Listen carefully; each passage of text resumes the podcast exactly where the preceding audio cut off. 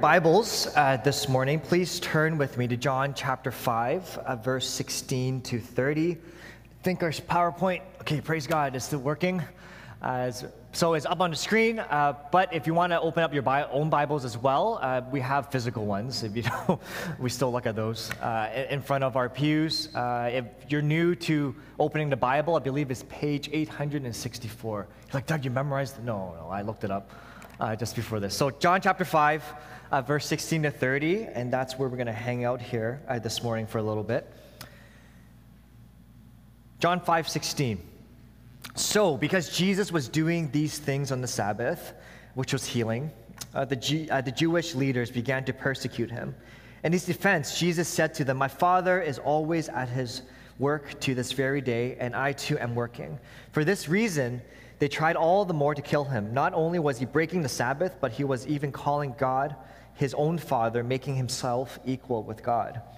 Jesus gave them to uh, gave them this answer Very truly, I tell you, the Son can do nothing by himself. He can do only what he sees his Father doing. Because whatever the Father does, the Son also does. For the Father loves the Son and shows him all he does. Yes, and he will show him even greater works than these, so that you will be amazed. For just as the Father raises the dead and gives them life, even so the Son gives life to, those, to whom he is pleased to give it. Moreover, the Father judges no one, but has entrusted all judgment to the Son, that all may honor the Son just as they honor the Father. Whoever does not honor the Father does not honor, uh, uh honor the Son, does not honor the Father who sent him. Very truly, I tell you, whoever hears my word and believes him who sent me has eternal life and will not be judged, but has crossed over from death to life. Very truly, I tell you, a time is coming and has now come when the dead will hear the voice of the Son of God, and those who hear will live. For as the Father has life in himself, so he has granted the Son also to have life in himself. He has given him authority to judge because he is the Son of Man. Verse 28 Do not be amazed at this, for a time is coming when all who are in their graves will hear his voice and come out. Those who have done what is good will rise to live, and those who have done what is evil will rise to be condemned.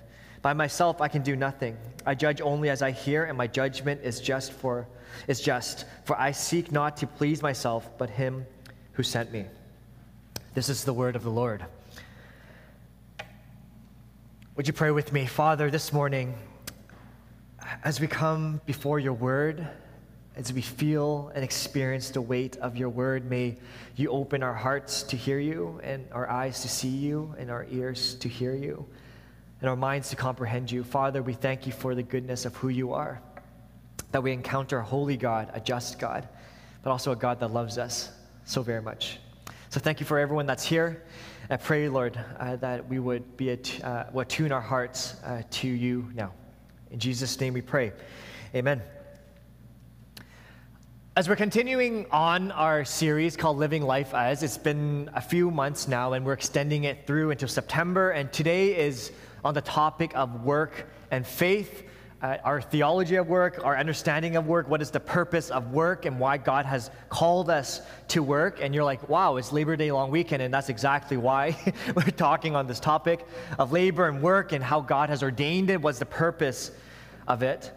As I was thinking of this topic at work, I, I was reminded of the jobs that I've carried. Not those. Uh, go back one more in the past. What kind of jobs have you worked? Maybe as I ask you that question, what are some jobs that you've had? Part time jobs, paid jobs, volunteer jobs. And my first ever paid job was like a baseball camp. I grew up playing baseball, so I taught a camp, and I remember it was in cash uh, as a teen. I'm like, wow, I led a whole week's worth of camp, and here's $50 cash. And I was so happy as the person paid me and our team as I went out from that camp. I'm like, wow, my first $50. What am I going to spend it on? I don't remember. Uh, probably nothing productive. Uh, but I remember just being so joyful. And then my first part time job, I worked at McDonald's. Uh, McDonald's was down a Marine Drive just before the bridge. You go onto the airport. That little tiny McDonald's was my first part time job. I don't know how you, how you trust a 16, 17 year old uh, to make food in that sense, uh, but they did. Uh, and I learned a lot, like when people yell at me uh, and customer service, like a time when a guy was on, I was on the drive-through and the person was trying to order what I heard was French fries, and he pulled up to the drive-through. It was like, "Hey, do you have French fries?" I'm like, "Yeah." We're McDonald's. of course we have French fries. He's like, "No, French fries." I'm like, "Yes, we have French fries." And he was yelling so loud at this point, I didn't need the headphone. I could hear him through my window, and he was like, "No, I want fresh pies." I'm like, oh, yeah, we can make you some fresh pies. Three minutes and 30 seconds uh, in our oven. Uh, that was my first job. And I, I, wanted to take credit for making the first McDonut. I don't know if that's me that actually created it or not. Uh, if you don't know, sometimes uh, there's some straggler buns uh, in, the, in the bags that come.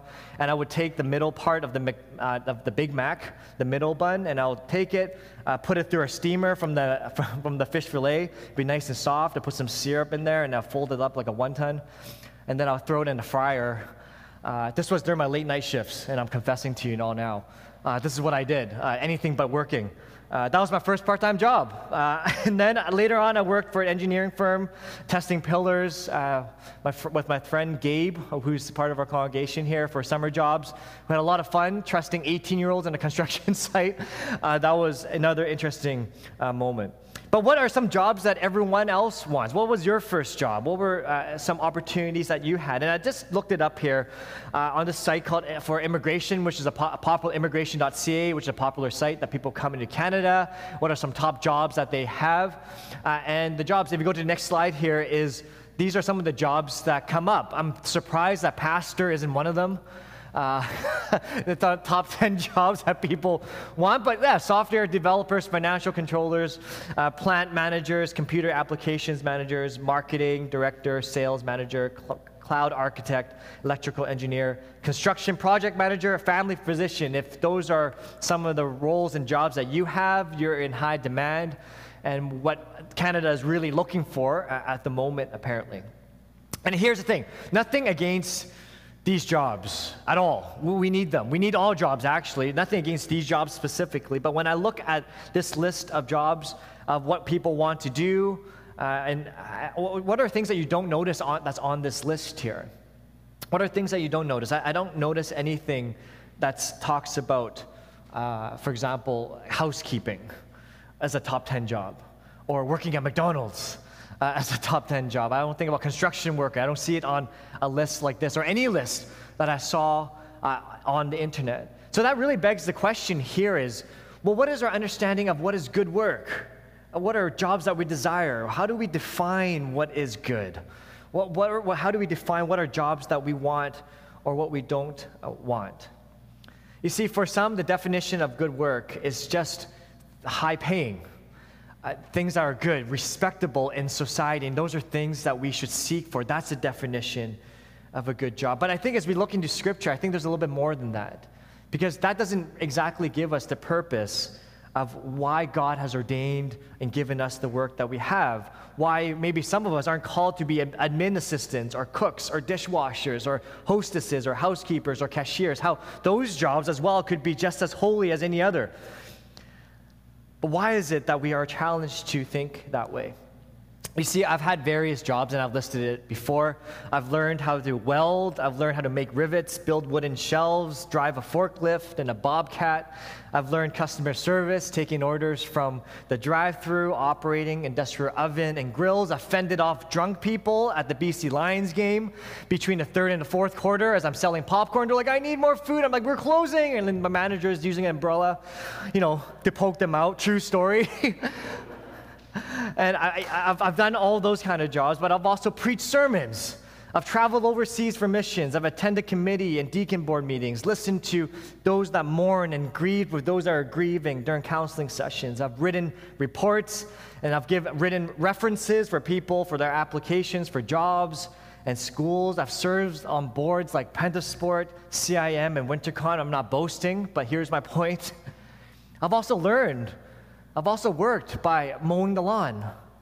I've worked by washing the car, packing and moving, helping others pack and move, doing laundry, doing dishes, cleaning the house, changing diapers, taking care of the kids, wiping vomit out of our car recently on our road trip. All part of my work.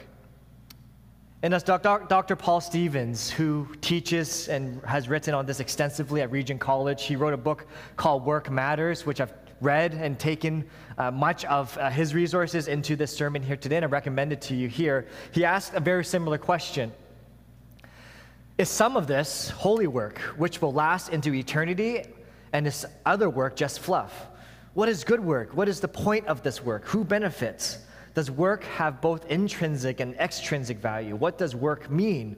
Whose work matters to God? And my hope here this morning is this is to instill in you a deep sense of purpose in your job, in your work, whatever it is that God has called you to. A deep sense of purpose, a deep sense of wonder, whether you pick up a pen or a brush, whether you spend your eight hours outdoors in the sun or you spend your, spend your time behind a desk, uh, whether you spend your time working with people uh, or you spend yourself uh, roaming alone as part of your work. I want to instill this sense of purpose and wonder, this kind of holiness in what God has called us to do.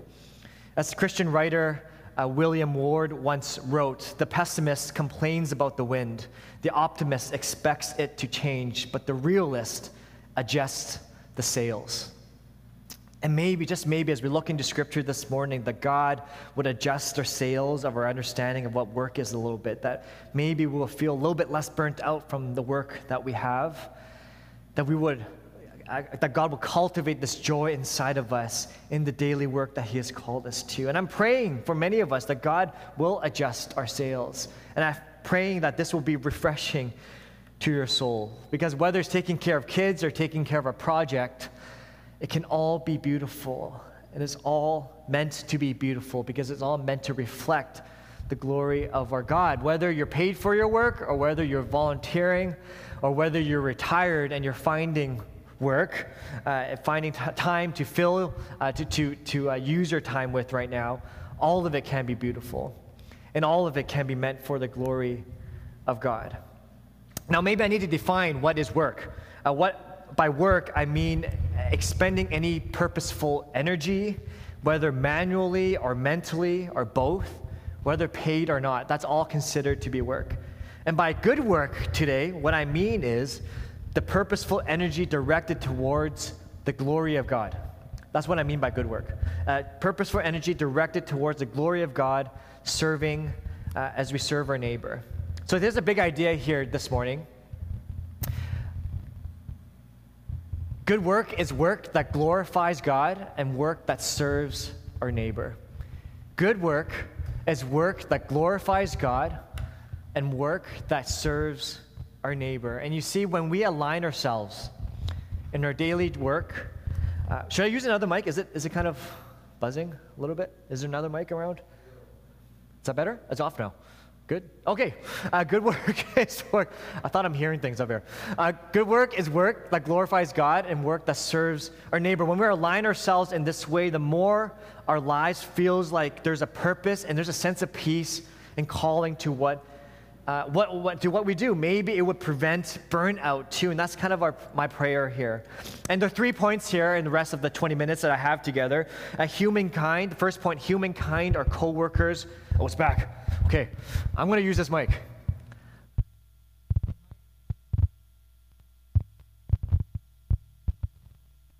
Even red mic, that's good. Okay, red mic. Uh, humankind are co workers with God. Number two, co- a good work is work that gives life. And number three, good work helps to unfold the potential of creation. And I directly stole that quote from Dr. Paul Stevens. So I'm going to explain that, uh, what that means in a little bit. So you see, when work gives life, it doesn't only give life to those around us, but in turn, it gives life to you as well. Saying work is uh, one way, uh, see, work is one way that we can glorify God in our lives. And that might sound weird to you that your work, in your work, you're like, Doug, well, maybe your kind of work, as you're preaching sermons, that's your way of glorifying God. No, I want to argue that all work is meant to be holy if we understand it to be how God has called us to be. That's all meant to be holy, and that we can all give glory to God, uh, not only on a Sunday, but from Monday to Saturday as well, in your daily work, in your daily life. See, not all work you kind of think that's an unholy word, right? Work, that's unholy, that's, that's bad. Well, work before the fall was meant to be a blessing, not a curse. Work was meant to be good. See, toil, bad work, and idolatry of work, those are all just results of the fall. That's what came afterwards. That's what came when there was disobedience. That's when a sin seeped into the world, that work became toil and hard and bad. There's also some work now in part of that sinfulness, that twisting of it, that we mixed up our vocations in the marketplace with work that's driven by this kind of selfishness.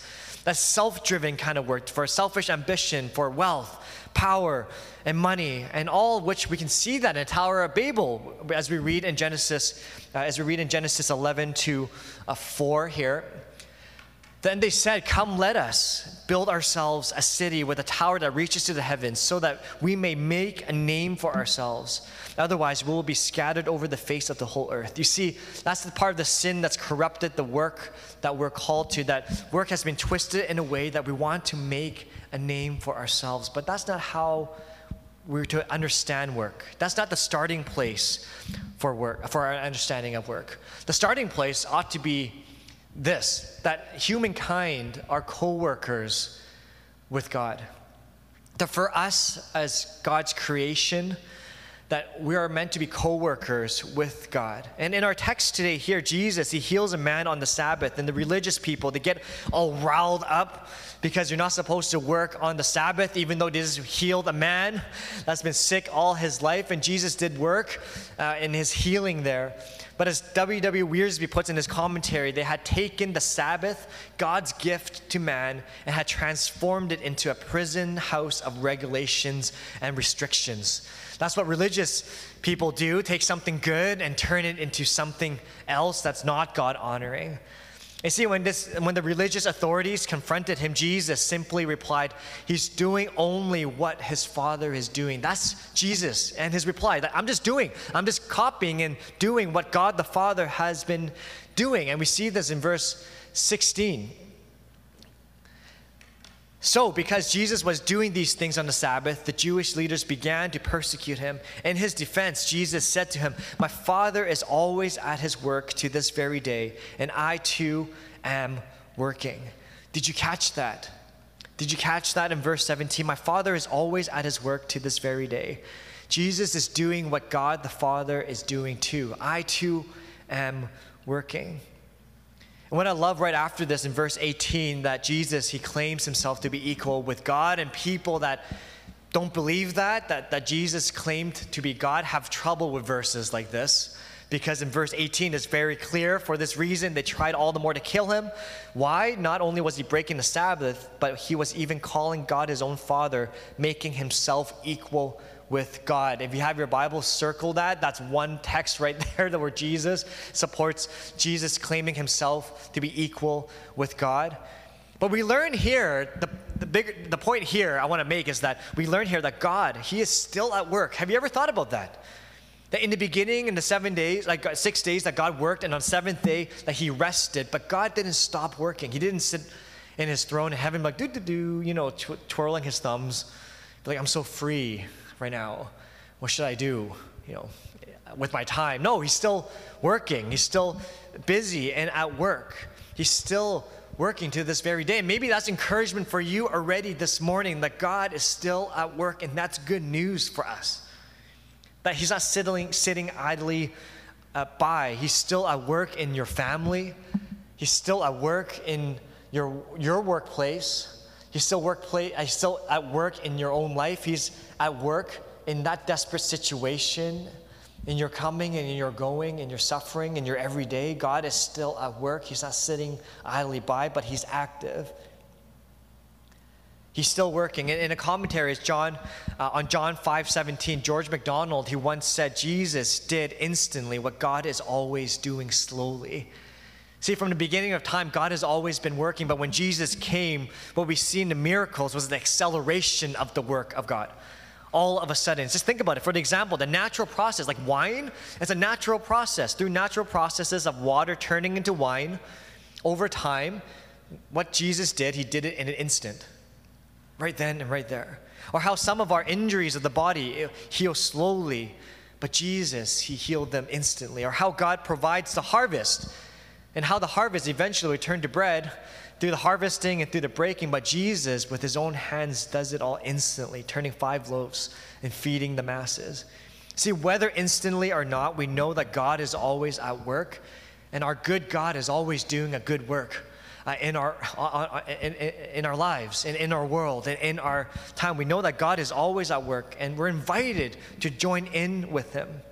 We see in, in Genesis 2, 15, read this little verse here. The Lord God took the man and put him in the Garden of Eden to work it and take care of it. Or I like Eugene Peterson's translation in the message God took the man and sent him down in the Garden of Eden to work the ground and keep it in order. This is pre fall.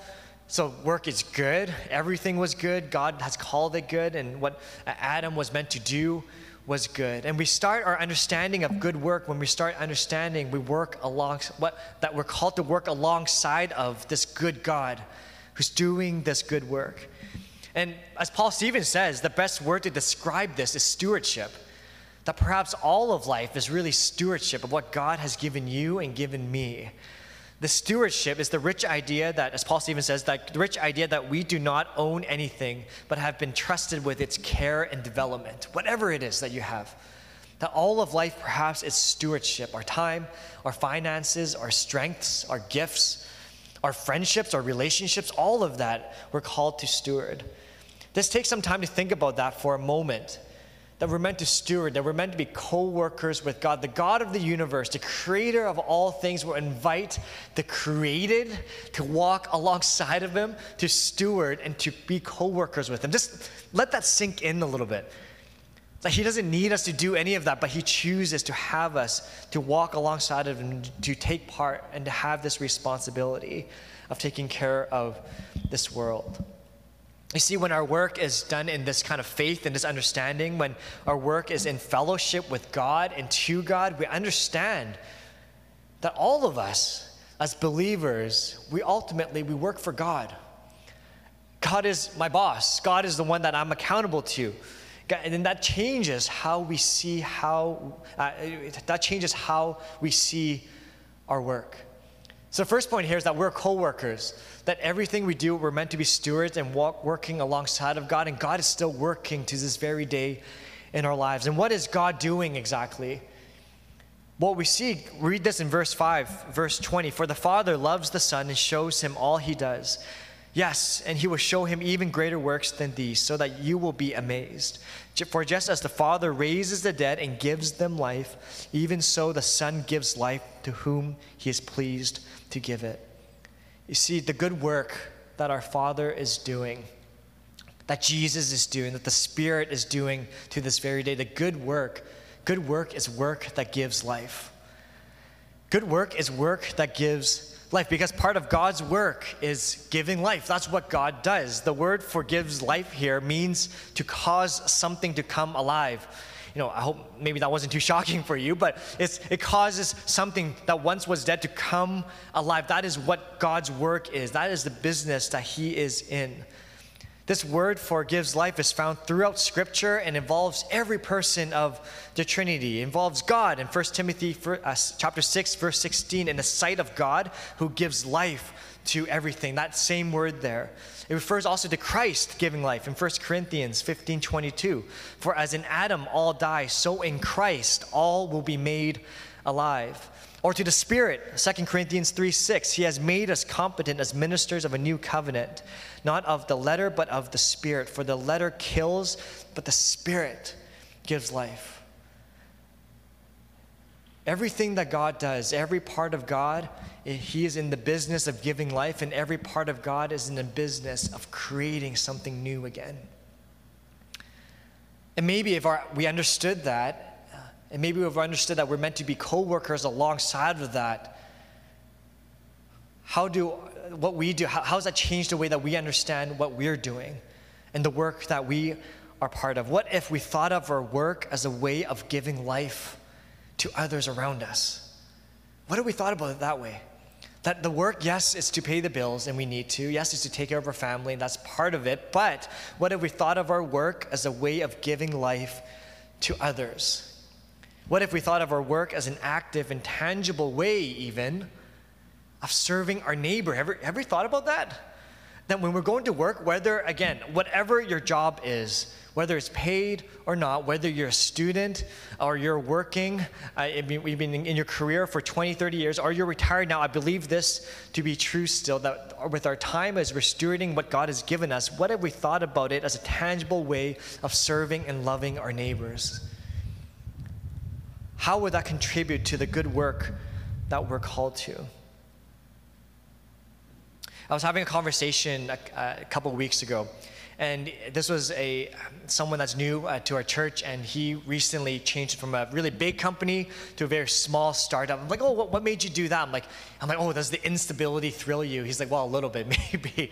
But what he actually said to me was, yeah, it was stable, it was good, it's a big company. But why I moved into this other company is because of the opportunities to build relationship. I got a chance to mentor, I got a chance to disciple, though it's not a Christian organization, but a way for me to have these conversations one on one with a super small team where we get to work things out together. And that's why I chose this new company. I'm like, wow, all right, that's your way, that's your ministry, that's your way of glorifying God. That's your way of serving and loving your neighbor in a very tangible way. And did you know the word for company uh, means a way of sharing bread, literally? The word company it comes from two Latin words, cum and pain, which means with bread.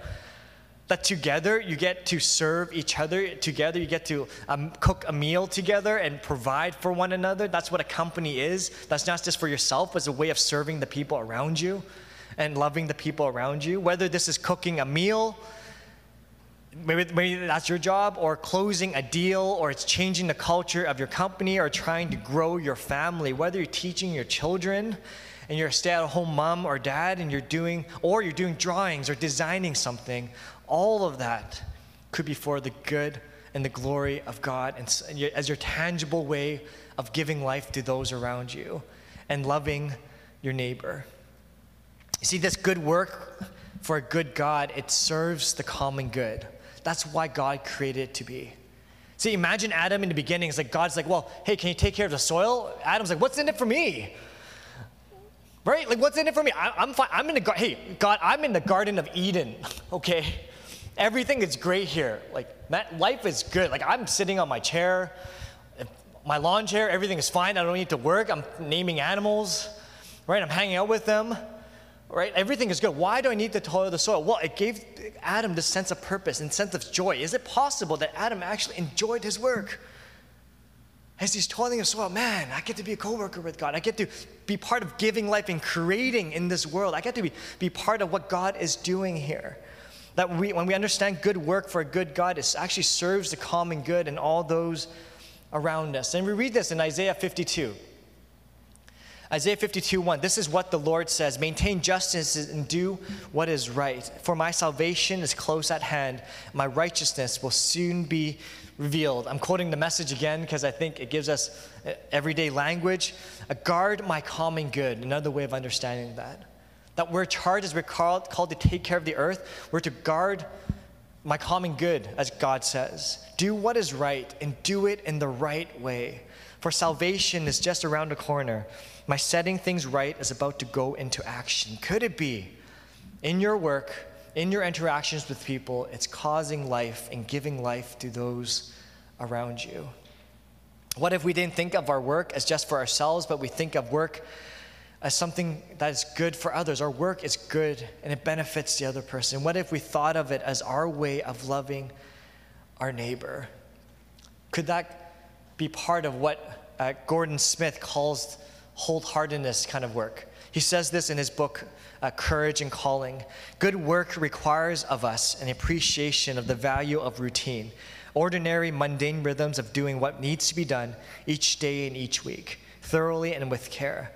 The antidote to exhaustion may not be rest, but wholeheartedness. We're typically exhausted because we are not doing our true work. What is our true work? And some of it, you might be thinking, well, that's not what I'm called to do, or maybe, you know, it hasn't given me the stability. I need to gain more and more and more. I don't think that's what we're getting at here, what true work is. What if true work is actually aligning to the good work of God? Doing work and understanding our purpose is to give life to others around us. That the reason why I'm working is actually I'm being co-worker with God that would maybe not lead to exhaustion, but lead to this wholeheartedness that he speaks to. That when we start aligning our work and our understanding of work to God's intentions for work, maybe that is the secret to finding life and joy, even though it's tough, even though it's hard. Just think about Jesus for a moment. Right, last week I quoted from John chapter 1 verse 14. We read that the word became flesh and made his dwelling among us, or that Jesus, the word became flesh and blood and he moved into our neighborhood, that God literally took on flesh and became a physical being to relate with me and you and he walked on this earth. But what we also read is that Jesus worked as well.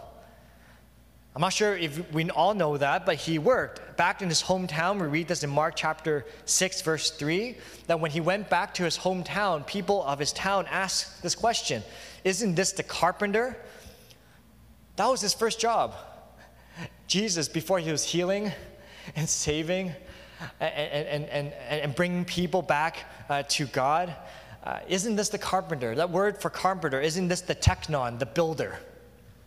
That's what Jesus did.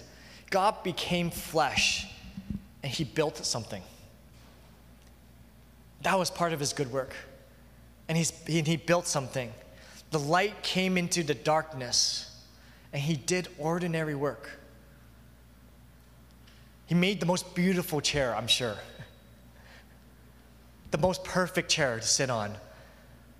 That you sit down, you're like, yeah, no more pain.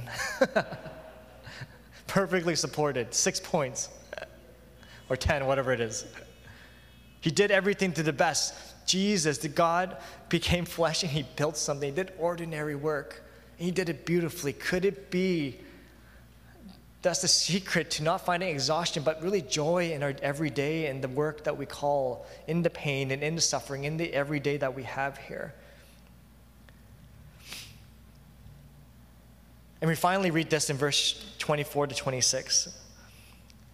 See, we get a glimpse of what Jesus is doing here. Very truly, I tell you, whoever hears my word and believes him who sent me has eternal life and not, will not be judged, but has crossed over from death to, death to life. Very truly, I tell you, a time is coming and has now come when the dead will hear the voice of the Son of God, and those who hear will live. I just want to focus on verse 25 there. A time is coming and has now come. You see, when Jesus came to earth, yes, he built a chair, yes, he worked, he walked among us. But his ministry was really one of unfolding of what's to come. That God's salvation plan, when Jesus came, is to set things in motion. That God's salvation plan is already in progress and is, is, is indeed now here. And that comes to the last point here as we join into God's good work that in your everyday work, whatever it is that you're, you're doing, and you're coming and going, good work helps to unfold the potential of creation, is what Jesus did. Wherever he went, he was unfolding the potential of cre- creation. He was saying, This is not how things ought to be. This is not the purpose of things. I'm here to make all things new. Could it be in our good work that that is what we're ca- ca- called to do? That is what we're called to do. That in physics, there's something called potential energy, right? For the physicians, uh, no, yeah, is that, for yeah, no, no, that's not the right word. Uh, for those in physics, what is it? Physicists, sorry. The physicists. Potential energy is stored up, right? Stored up energy held by an object because of its position, of the height, or maybe a charge that's inside of electrical charge, or a kind of stress uh, that it's in. Well, I'm just thinking about this that, this, that Jesus knows the full potential of everything as he's walking on this earth, and he's unleashing it. That was his good work. Like he was going around unleashing the full potential of creation. He's like, well, that's not 100%. Here you go. Some for you, some for you, some for you. He's going around unfolding the potential of creation. What if that's what we're called to do in our work? As you're working with people, as you're in your coming and going, as you're typing in that Word document, as you're uncrunching numbers, as you're doing your assignment in your papers, what if all of that is unfolding the potential of creation. When we do good work, we join in the creating that God does, whether it's through tools, culture, communities, beauty, homes, comfort, music, meaning, transportation, toys, accounts, communication, images, machines, health, gardens, research, art, whatever it is, I'm bound to miss something there. Whatever it is, what if you're part of unfolding the potential of creation? And this is all joint work with God, entering into what He is already doing and, and unfolding as He creates and sustains and transforms this world. Just think about the implications here. If we thought about our work that way, every interaction that we have, that we are being the hands and feet of Jesus, that we're bringing heavens, heaven down to earth, what have we thought of our work in this way? How would that change us? And you might be thinking, Doug, you don't know what I do for work. How can my work possibly give life to anyone or anything? How can I be part of bringing heaven down to earth? And I don't know the full answer to that question, but I believe it starts by seeking God and asking Him how you can partner with Him. This is even believing that God has called you to, to do this, that God is with you in your work, that in your work every single day, no matter what it is that you're doing, that I'm going to glorify God with it and I'm going to serve my neighbor neighbor to the best that I can with it. And I don't know the full answer, but I know that it starts with seeking God. And secondly, you're like, how can I bring healing and, and, and, and, and goodness and change and life to those around us? Maybe this will release you a little bit. That you're not in charge of that anyway. That you're not in charge of that anyway. You're not in charge of giving people life anyway. That's God's job.